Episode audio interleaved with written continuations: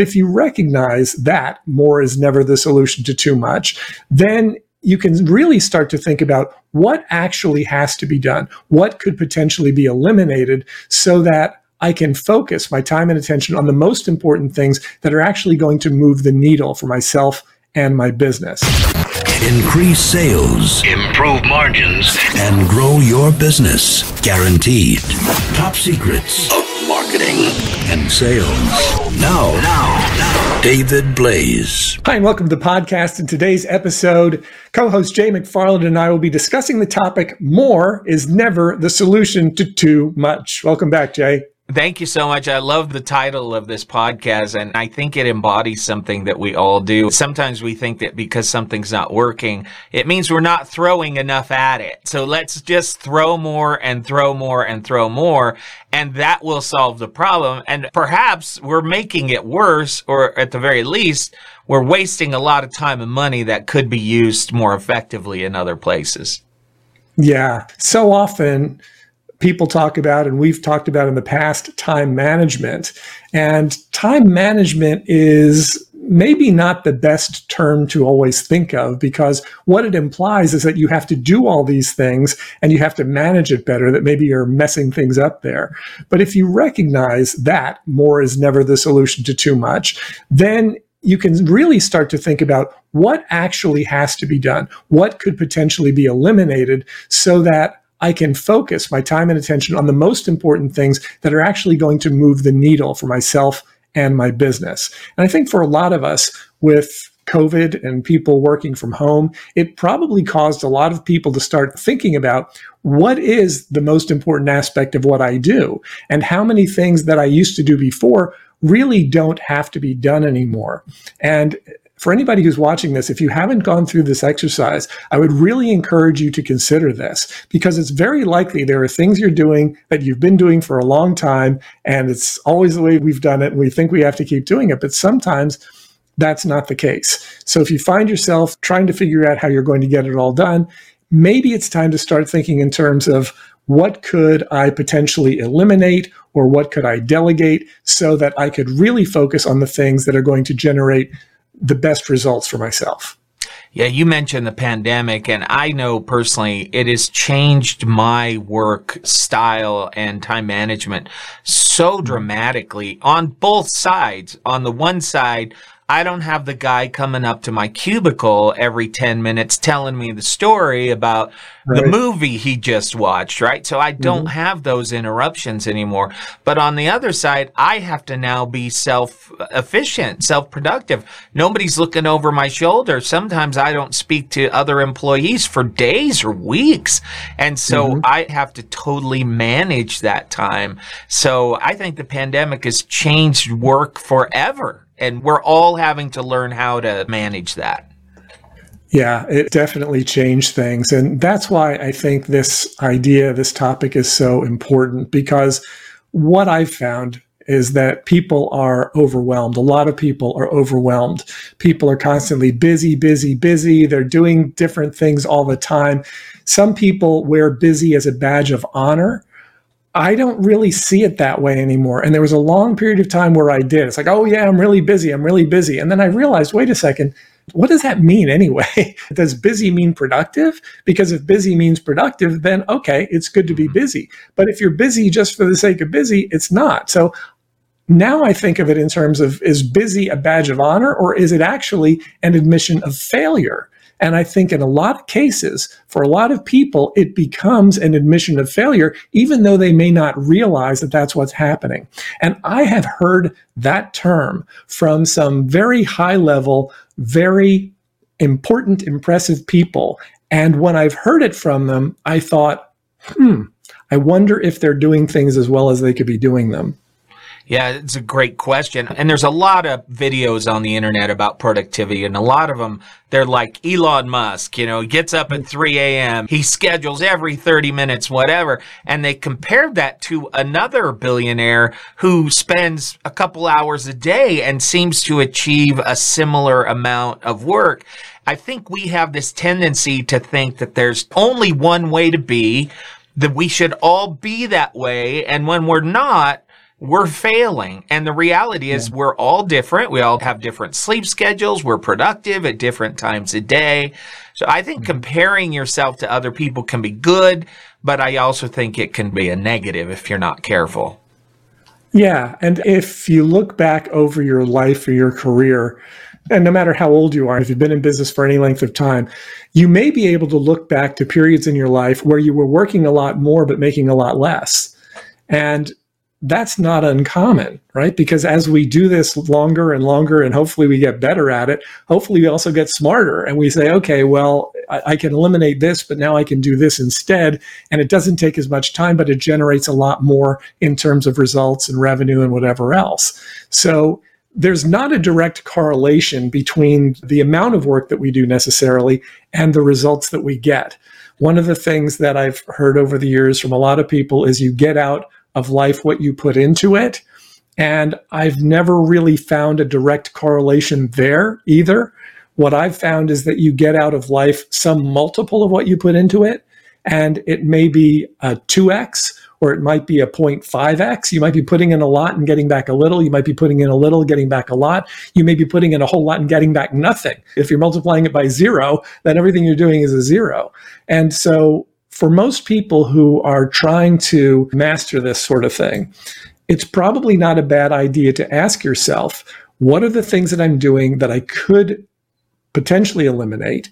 And to the extent that I can, eliminate as ruthlessly as possible. If it's stuff that doesn't move the needle, and if you can stop doing it and either have someone else do it, or maybe it doesn't need to be done at all, that can really save an enormous amount of time and it can get your average dollar amount in terms of what you're able to generate on an hourly basis a lot higher if you're not spending time doing things that don't move the needle. So if you eliminate ruthlessly and then you ask yourself, what can you eliminate or delegate? And that can mean either to people or to technology. Are there things that you can delegate to technology so that you're not spending a lot of time doing it yourself? Yeah, delegation, it can be so hard. It can be yes. so difficult, especially in small businesses. They don't want to let go. But I've found that even nowadays, maybe you don't have a staff to delegate to at this mm-hmm. point. Right. There are great True. services out there now, like Fiverr, Upwork. If you're producing videos like we're doing, there are people out there who will do piecework. And if you identify this is not the best use of my time, there's somebody out there who will do it for you. And so right. then you can focus better on your own efforts. One of the things I love about technology, I can have somebody in the UK working on editing my videos while I'm focusing on the more important part, writing them and putting them together and those kind of things. Yeah.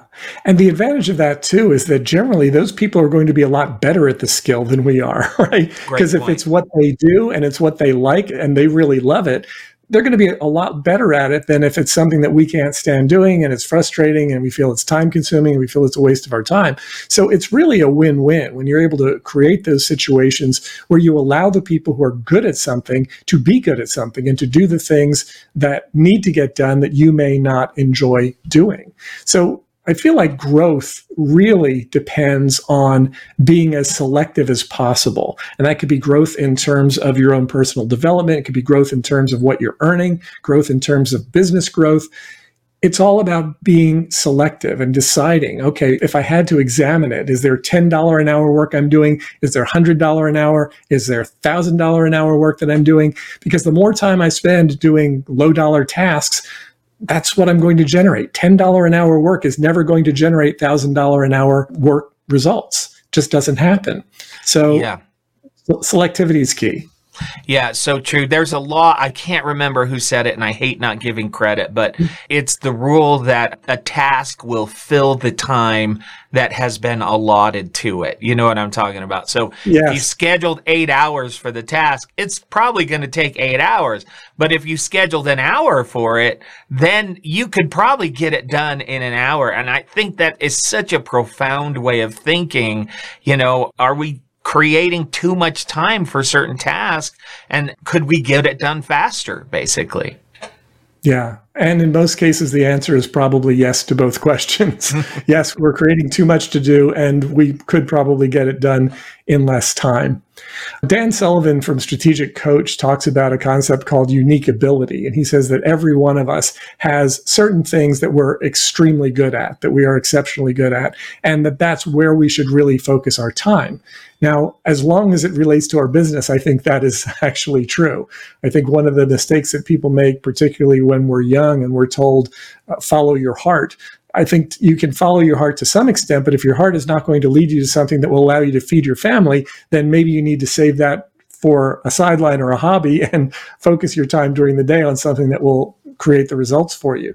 But the idea of having a unique ability, whether it's creating content, whether it's selling, whether it's editing video, whether it's selling promotional products or managing a restaurant or whatever it is, there are certain things that people are cut out for. And when everybody can function within their own unique ability, everything gets better because everybody enjoys what they're doing and they create better results together. Yeah, such a great point. One other thing I do want to add, when you do start delegating and offering, you know, pieces of your job to other people, if you're just going to do that and micromanage them, then you're going to make it worse. It's hard to delegate, but it's even harder to trust. And if you create, I call it a no-win scenario. If no matter what happens once you've delegated, you're going to swoop in and you're going to take it over or you're going to get mad at them because it doesn't ever meet your standard, they will slip into, I call it minimum expectation mode. They will do the minimum amount possible in order to keep their job and they won't do any more because they know no matter what they do, there'll never be any satisfaction from it because you're going to micromanage them to death. And I've seen this happen in so many organizations and it's sad to watch really good employees go into this mode where they're like, I'm just going to collect a check and that's all I can do. Yeah there are a lot of people who find themselves in that situation. There are a lot of business owners who just don't even know how to address it. I did a training on time management and that sort of thing. And one of the things that we talked about is what I refer to as the last time method of delegation. And that's a situation where you do the task one last time and you document each step along the way. And the person you're delegating to can actually watch you do it and can actually do the documentation. Step one, do this. Step two, do that. Step three, do this. And they watch you do it, they document it, or you document it as you're doing it. And then once you get to the end of it, then you have them do it. You step back and you say, okay, now you do it. Follow along and do it based on the notes that you took or the notes that I wrote.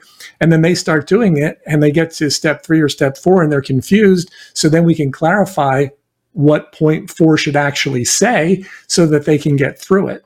Once you've done something like that, you've now empowered them to be able to have a basis for how to get that task done.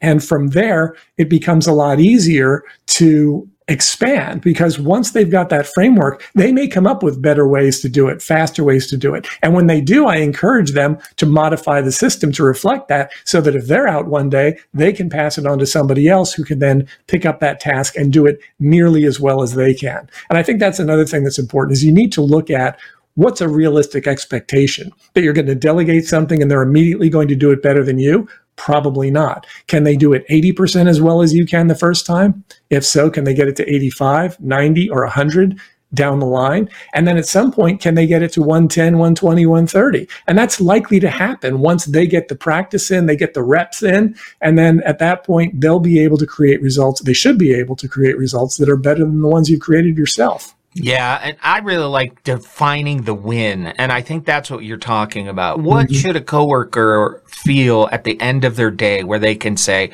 "I won today"? What is that? You've trained them well, and so whatever it is, they can say, I met the expectation or exceeded it today. That feeling of winning every day will keep your employees coming back. It'll reduce your attrition, all of those things.